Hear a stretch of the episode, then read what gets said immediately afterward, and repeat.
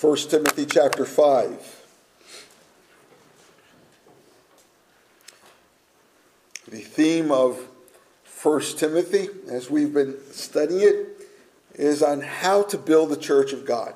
How to build the church. And of course, as you well know, the church is not the building, although the building is important. Although we have a very good building, a beautiful building. The church really is made up of the people the people. Each one of you are a block in this structure.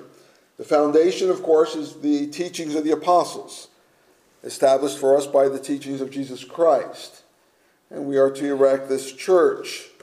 Here we are in chapter 5, which means that we are nearing the end of our study in 1 Timothy. There are six chapters. We are going to look at just the beginning of chapter 5. Next week, we'll look at a major portion of that same chapter. And this morning, I want you to see the importance of the crook. What crook is that? The shepherd's crook, the shepherd's staff. We're going to begin by first taking a look at Psalm 23. I think Psalm 23 sheds a lot of light in what we see here in chapter 5 of 1 Timothy. Uh, Rick just read to us from chapter 23. You will recall that the Apostle Paul is writing to this young pastor named Timothy. Uh, Timothy, uh, we don't know his age, but we, we know that he's a young man, not a teenager. No, he's an adult, but he's a young man. And this is the first church he's pastoring. It wouldn't make sense because the church is at this point very new to history. And this church happens to be in Ephesus, which is present day Turkey. That's right, present day Turkey. And, and, that's where Timothy is pastoring. Paul had been pastoring there for a while. Paul has moved on and has placed Timothy there to be the shepherd of that flock.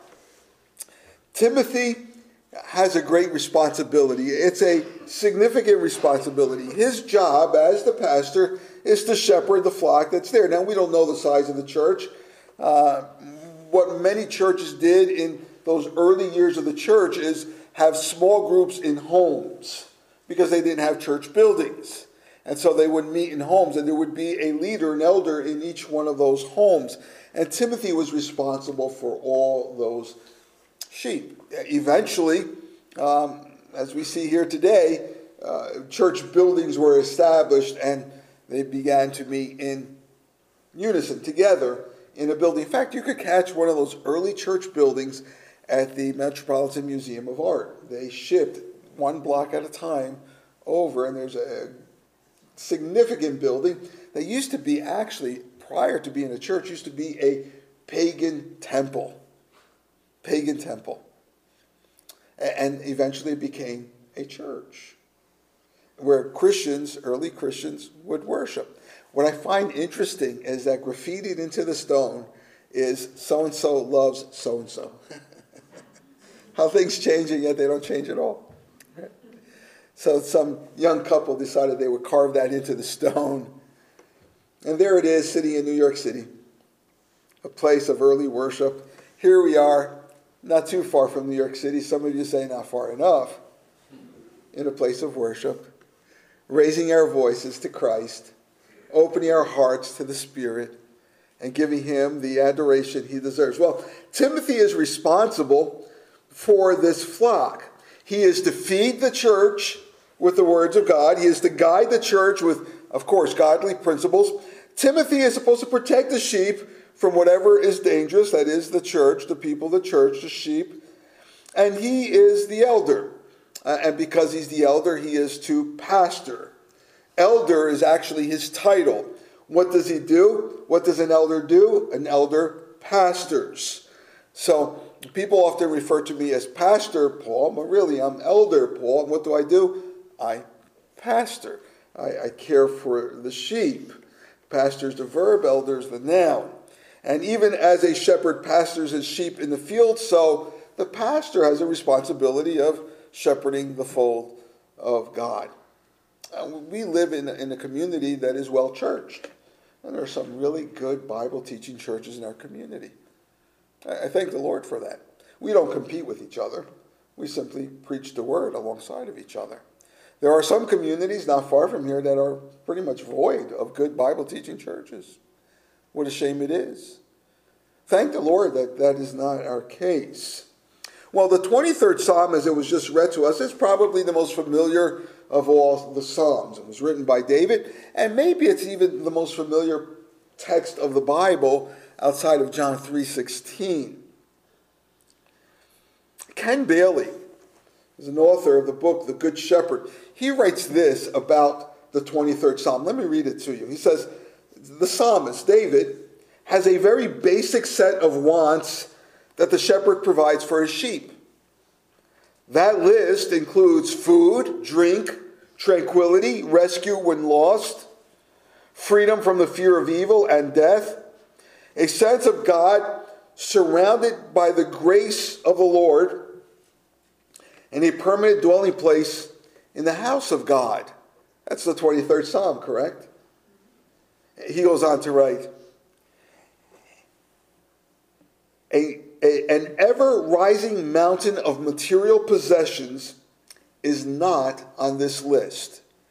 Did you notice that as you read 23rd Psalm, how basic it is? The, the, the, shepherd, the sheep, rather, David is asking for the basics of life from the Good Shepherd.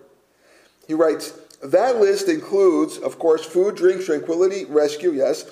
There is no hint of any need for power or control. An externally generated set of compulsive desires and the need to be constantly entertained are also absent. The sheep knows that only with the shepherd's help can they secure the above limited list of basic wants. That's the 23rd Psalm. Uh, take a look, if you can, go back to the 23rd Psalm. And as you see it, the very first verse, it says, The Lord is my shepherd, I shall not want. And typical of many Psalms, it makes a statement at the very outset, the very first verse makes a statement, and then the rest of the psalm explains that statement. That's what we have in the 23rd Psalm. The Lord is my shepherd, I shall not want. In other words, God, as our shepherd, the good shepherd, provides for us fully. It's good news. He provides for us fully. And so now David explains what he means by that. Verse 2, he says, He makes me lie down in green pastures. That is to say, that God feeds me and he gives me rest. He leads me, meaning that God guides his sheep. He leads me beside still waters. He quenches my thirst. He places me in a place of tranquility. Your rod, that is your protection, and your staff or your crook, your rod and your staff, they comfort me. The crook is God's correction. The club is God's protection. And, and, the psalmist says, with your protection and with your correction, you comfort me. Now, it's easy for us to understand with your club, you protect me, that's comforting. But notice here he says, with your staff, your crook, your correction, you comfort me. You anoint my head with oil meaning that the Good Shepherd heals his sheep. In order to meet one's needs, pasturing also means that the pastor needs to correct the sheep. Now, some of you are saying, well, what's he getting at? Why, why, why is he talking about this, this this morning? Well, the reason I'm talking about this this morning is because we are now in chapter 5 of 1 Timothy. Okay? Verses 1 and 2. It reads this way Do not rebuke an older man but encourage him as you would a father. Younger men as brothers, older women as mothers, younger women as sisters in all purity. Every shepherd in the days of shepherding, it's still done in other parts of the world, but here in the biblical context, every shepherd carried a cup to quench the thirst of a sheep. You see, uh, if a sheep would continuously go in a wrong direction, continuously leaving the fold. Uh, of course, the shepherd would take the crook and, and pull it back in. But if that little sheep refused to obey, the shepherd would actually take it and break a leg. He would correct it. And then he would carry the sheep on his shoulders. And there that sheep would learn to trust the shepherd and stick and depend on the shepherd. And so, of course, with that broken leg being set, he could not go to the water and drink himself. So the shepherd would give him to drink from a cup. Not only that, but he would also carry a pouch with some food in it so that he could feed that sheep. Of course, he had a club on his belt with which he would protect the sheep from any preying animals. And he would have oil as well. And with that oil, it was medicinal. He would help to heal whatever injuries the sheep would have. But of course, the crook was in order to correct the sheep. When the sheep went in the wrong direction, he would nudge it, pull it, drag it back to himself, back into the fold. Here, the Apostle Paul gives Timothy instructions on how to use that crook, how to use the crook of correction. And using the crook, I think, is probably the, the hardest part, the hardest part of the pastor's job. In fact, feeding the sheep is rather easy. I'm doing that now. You're here to listen, I'm here to feed. It's rather easily done as long as you stay awake. Healing is rather pleasing when you're hurting, isn't it? Protecting is usually rather welcomed. Please protect me. But correction often faces pushback. Few people appreciate being corrected. And I think I'm being nice when I say few people, right? Few people appreciate being corrected. And generally so, our sins are so dear to us, but so dear to us that we will go to great lengths to keep doing them. And we don't want to be corrected. In fact, we're often insulted when we're corrected. Remember the days when you were young and your parents corrected you? How many times did you say, Mom, thank you so much for having corrected me? Dad, thank you so much for having spanked me. I'm so grateful. No, usually we were angry. Usually we refused to accept the blame. Sometimes we were alienated we alienated ourselves from our parents because we refused to be corrected. Now, as adults, we tend to do the same thing, but in an adult fashion. Correction does not come easy for, for most of us. Some of us may be so humble that we appreciate correction. If that's you, will you stand up? No, of course not. Uh, Humility is one of those traits that as soon as you realize you have it, you lose it. Right? We do not like being corrected. In fact, when we are corrected, we feel challenged and we want to challenge back. Uh, take note of what Proverbs chapter 10, verse 17 reads. It says, Whoever heeds instruction, whoever heeds instruction is on the path to life but he who rejects correction leads others astray. Two parts there. Whoever listens to correction, you are venturing, you are walking down a very good path. It's leading you to life. However, if you are rejecting correction, not only are you walking away from life but towards death, but you're also going to take others with you. That's rather sobering, isn't it? You will take other people with you. Correction leads to life, whereas an unwillingness to be corrected will lead not only you in the wrong direction, but it will lead others as well. You are not alone. You will lead others as well. Now, generally, at, the core of the objection of being corrected is pride. No one tells me what to do. It's pride. Who are you to tell me what to do? Who are you to correct me? Now, when our bosses correct us, we generally accept it. Not because we generally agree with our bosses, but because we know who's going to pay us. Right? There, there's payment at the end of the week involved. And so, okay, sir, okay, ma'am, thank you. I'll do better next time. But when there is no monetary advantage, when there is no obvious advantage, we tend to push back when we are corrected. And the issue there is simply pride, an indulgent autonomy that says, No one tells me what to do, or I refuse to change. And it's so contrary to the Bible. The scriptures again and again calls on us to change. In fact, the scriptures make it clear that change is necessary. It doesn't say if you need to change, but you do need to change. We all need to change. There are areas in our lives which need to be changed. It needs to be molded by the Spirit of God. And we generally don't want them to change. Why? Because we tend to love our sins. We tend to like doing what we're doing. That's why we're doing them, even if it makes us feel guilty. Eventually, we get used to the guilt and we just keep doing it. And then we find ways to defend it. And yet, what we see in the scriptures is that correction is a sacred tool issued by God.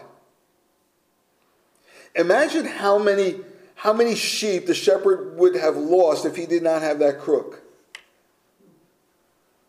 How many sheep would have been left to flounder in the wilderness as the shepherd is taking care of the 99, he says, There's no way I can go back and get that one.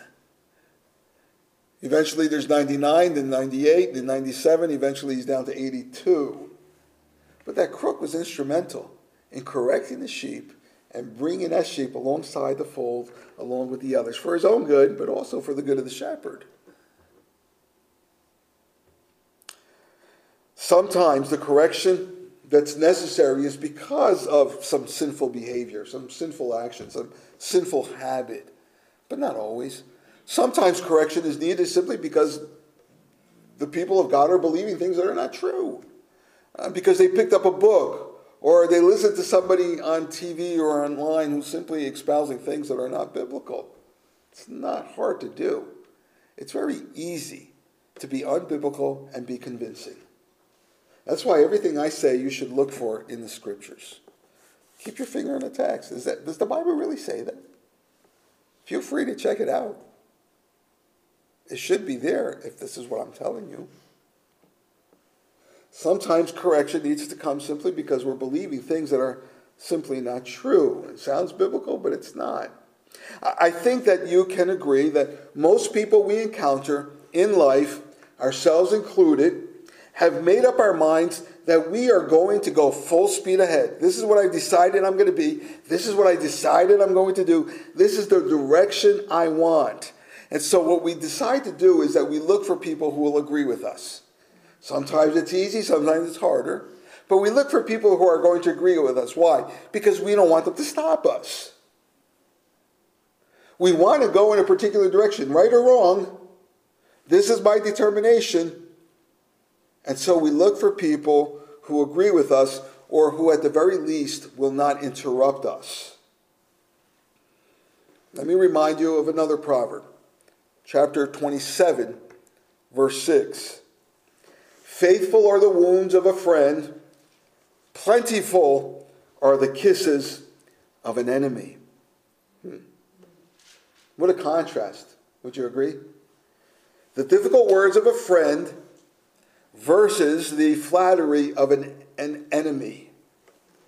Which do you prefer more? I know which feels better, but which is better? The correction of a friend. Oh Lord, so grant us wisdom that we would know best. As a result, what we see here in 1 Timothy 5 is that in being built as the church of God in accord with God's word, we need to treat each other as family. And that's my second point this morning. Treat each other as family. And that's what we see here in verses 1 and 2. Take a look once again, 1 Timothy 5, verses 1 and 2. And there we have four categories on how to care for the church of God, how to care for the sheep that belong to Christ. I think it's very easy to misuse the crook. it's very easy to misappropriate the staff of the shepherd. For example, parents can very easily misuse the crook. Right? I remember some years ago, I was visiting my mother's hometown, and everybody knew who I was, though they had never met me. It was this little town, as rural as could be, as backwards as it could be, and as I walked down the street, the mayor came out and invited me to lunch. He says, I know who you're related to. How's your uncle doing? I said, What, you knew my uncle? Sure did. And so we went out to lunch, the mayor and I, and his shotgun next to him. People saw us in the streets, my brother and myself, and they knew exactly what family we belonged to because we looked so much alike. And they asked, How's your grandmother doing? And I would tell them about my grandma. And then they went on to say, oh, what a terrible teacher she was. Oh, what a mean woman she was. And one guy actually said that your, your grandmother took her shoe off and hit me over the head with the heel because I did whatever it was in class. What a legacy. When I returned home from that trip, she asked, Did anybody recognize, did anybody remember me? And I said, Yes. And she said, What did they say? I told her the truth and I still regret it. I never saw my grandmother cry except for that one time.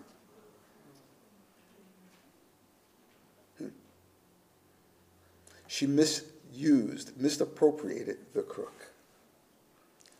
Teachers do that, parents do that, coaches do that.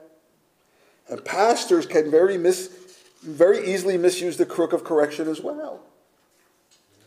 Now, you notice here, you'll notice here that the Apostle Paul is writing to Timothy. He's saying, Timothy, I want you to be a good pastor. But in doing so, he's also writing to me, isn't he? He's saying, uh, Paul Freire, you be a good pastor. Don't misappropriate that crook of correction. But let me take it one step further. This principle is also presented to you as you interact with each other. This is a principle that is for all of us because we are all living in community. We're living as the family of God and we hold each other accountable according to God's word. We'll take a look at a few passages in a few moments, but I want you to see that this is not just for Timothy, it's not just for me, it is for us. It's for us.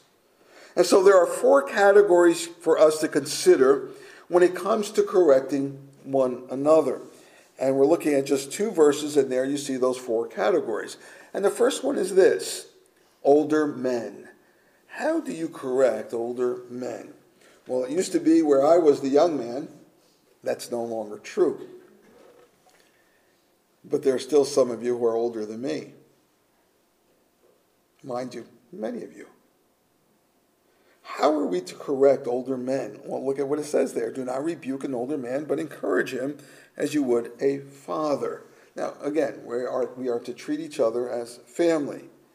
And here we're told, do not rebuke an older man. In, in other words, that word there, rebuke means do not strike that man, that older man, with sharp, insensitive, brutal words. It's not saying don't correct him, it's saying don't strike him with these brutal, insensitive words. And, and our tendency, I must say, is to be harsh with adults with people who are to be mature. Why? Because we expect more from an adult. When a teenager does something wrong or foolish, uh, we say, well, his mind, his brain is still not fully developed. And we tend to have more tolerance for the teenager, as absurd as it may be, whatever it is he did. It is much more difficult when we see an adult do the same thing because we say, you should know better. You're an adult. So we have little tolerance for such behavior. But here, Paul says, rather encourage him with your correction. In other words, beseech him, implore with him with consoling words of encouraging, corrective words. Correct him, yes, but do so with consoling, encouraging words. In other words, treat him as you would your father. Personally, I have yet to, to, in my mind, come across one time in which I truly encouraged my father in the sense of I corrected him.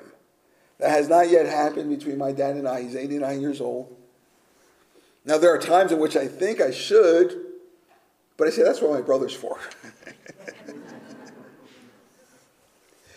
I just can't bring myself to doing that, right or wrong. Now, in all honesty, my father still takes it upon himself to correct me. Rightly so. I'm perpetually his son. But I must say, my, my brothers got corrected more often. Just saying. uh, I don't know that that's true. Treat this man as your father. How do you treat your father? With gentleness. Correct them with kindness and respect. Treat them as your father. My friends, we may be angry at something and it may very well be righteous anger, righteous indignation. But the scriptures are clear in Ephesians 4 in your anger, do not sin. Why? Because when you do sin in your anger, Ephesians 4 27, you give a foothold for the devil. You are actually giving the devil an opportunity to step a little further into your life when you respond in sinful anger. In your anger, do not sin. Righteous indignation can very quickly become sinful indignation when we do so with the wrong attitude. When we lose control of our tongue, when we lose control of our feelings, of our emotions, what is good becomes quickly bad, even sinful. And so here the Bible says correct with gentleness. Whether you're a parent or a brother, whatever it may be, whatever your role may be, in whatever place in life you are, whenever we're together, correct with gentleness, kindness, and respect when dealing with a man older than you. That's number one, category number one. Here's category number two. Same verse, verse one, second half. The younger man. How do you correct the younger man? Well, the same is true for the younger man as we see for the older man. Encourage him, it says. Encourage him with your words of correction. That is to say, beseech or implore with consoling corrective words. Which naturally, of course, would mean that you're not going to be rebuking that person. In other words, uh, saying to that person, striking that person with these sharp, insensitive, brutal words. You're going to, like the older man, the younger man too, you're going to encourage him. Young men tend to need more correction than older men, I would say. However, I could also say this the younger men are more correctable or more corrigible than older men, by far. Well, here it says, treat that young man who is in error, who is in sin, treat that young man as a brother. Treat each other as family. Treat that younger man as a brother. Now, please notice here. The idea here is not so much that you catch more flies with honey than with vinegar. That's not the concept that's coming through here.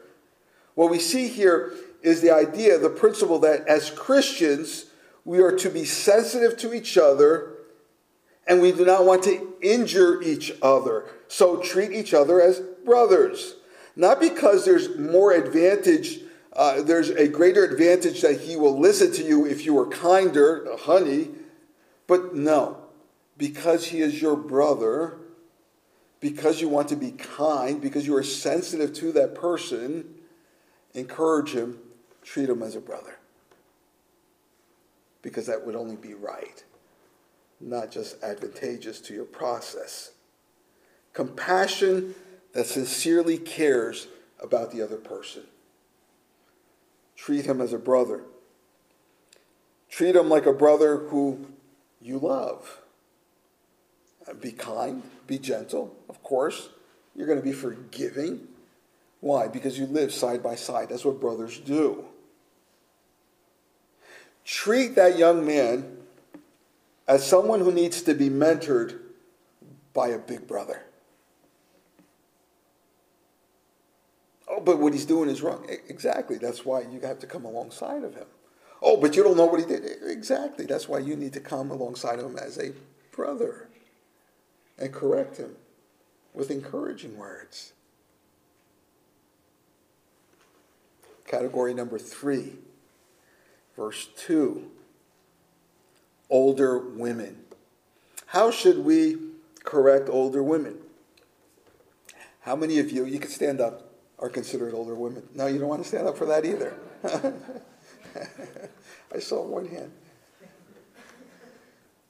Older women. Here we read verse 2 encourage her with your correction. That is to say, you will beseech her, you will implore with her with consoling corrective words.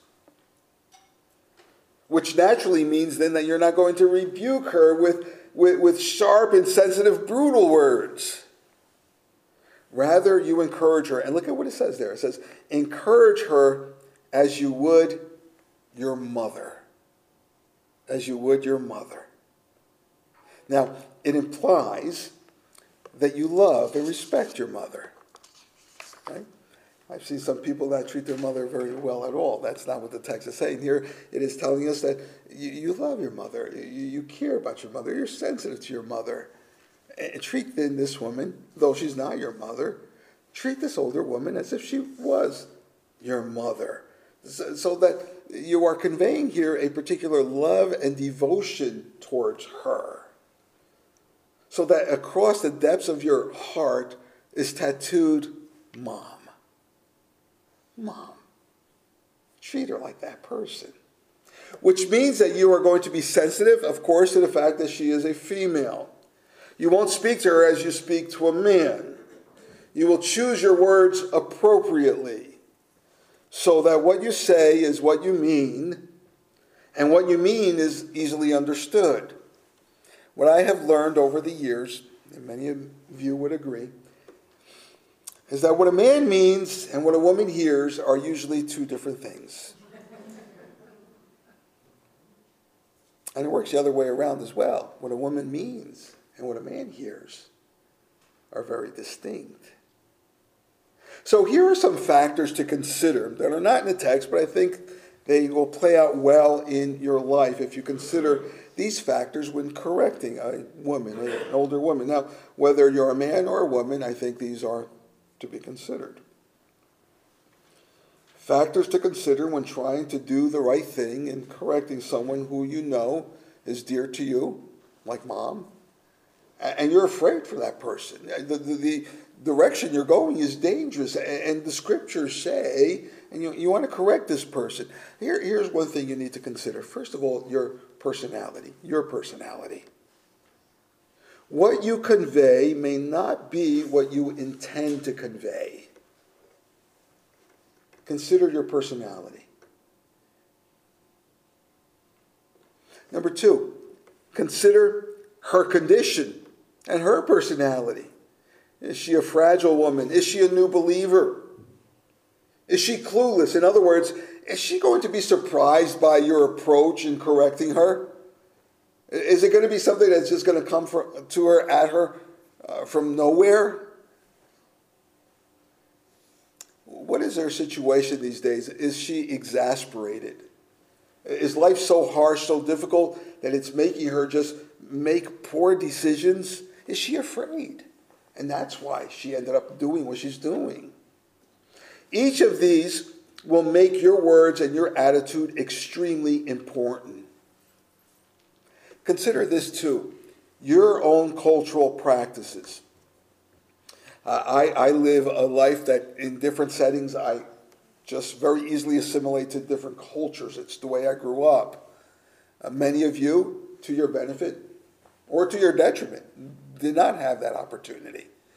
I have the ability to adjust quickly other people do not. But I do know this at times I don't adjust, and I apply one culture to another culture, and it never goes over well. consider your cultural practices. We do live in a melting pot of cultures, and what is normal for you may very well not be normal for other people. Your body language, your choice of words, uh, your gesture, your facial expressions, and even your expectations are often the results of a particular culture that may not easily translate to the culture you're speaking to. And so they interpret what you're saying far differently than what you are actually meaning to say. So you need to be aware of yourself, how you are presenting yourself when you're looking to correct somebody in love in the name of Christ. And what are, of course, some of the present stresses this person may be living? What are the circumstances in this person's life? Determine, my friends, not only what and how you will speak to that person, but also consider when you're going to speak to the person. It may not always be the right time. Consider it. This is true of men as well, but more so when you're speaking to women. And consider how and why that person fell into this sin or into this error. What, what brought this woman into this place in life? What, was it thrust on her so that she was cornered and she had to react this way? Or, or was it intentional? I did this because I wanted to do it and I don't care what you think. Was it an innocent, unaware lapse of judgment, or was it a bad decision made by a well meaning sister? Was it the result of an overwhelming emotional upheaval in life that has led to this poor judgment? These are things to consider as you speak to people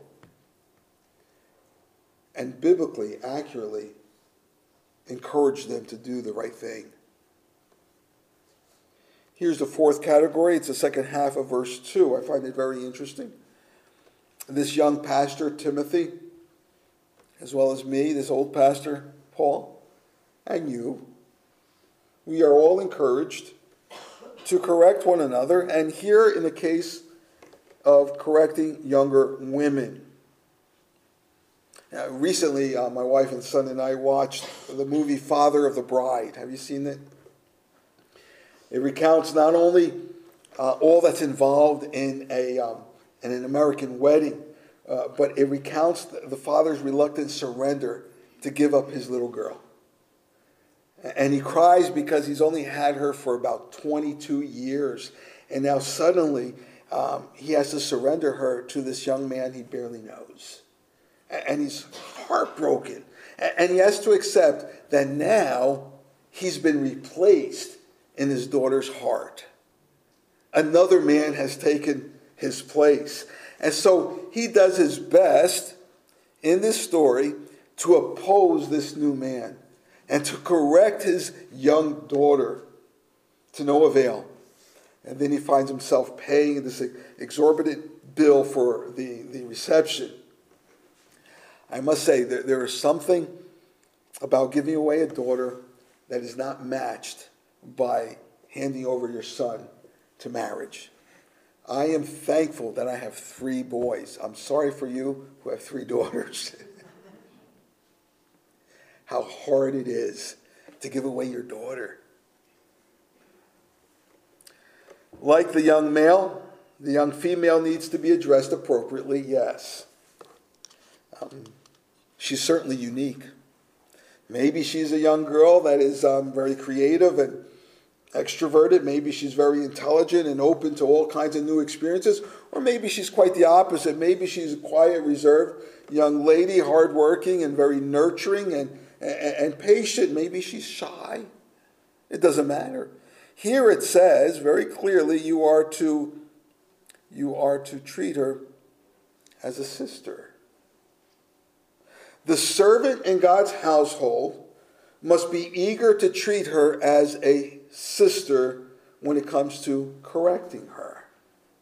Like, like the sister, like the one who lives in the bedroom down the hall, the one who shares the breakfast table with you as you grow up together. Treat her as a sister. Encourage her with your correction. That is to say, you beseech her with consoling words. You implore with corrective words. You encourage her. You don't rebuke her. Laying on this young lady sharp, insensitive, brutal words, but rather you encourage her.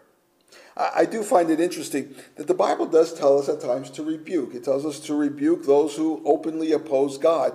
But notice here it tells us to encouragingly, encouragingly correct those within the household of God who are in error or in sin.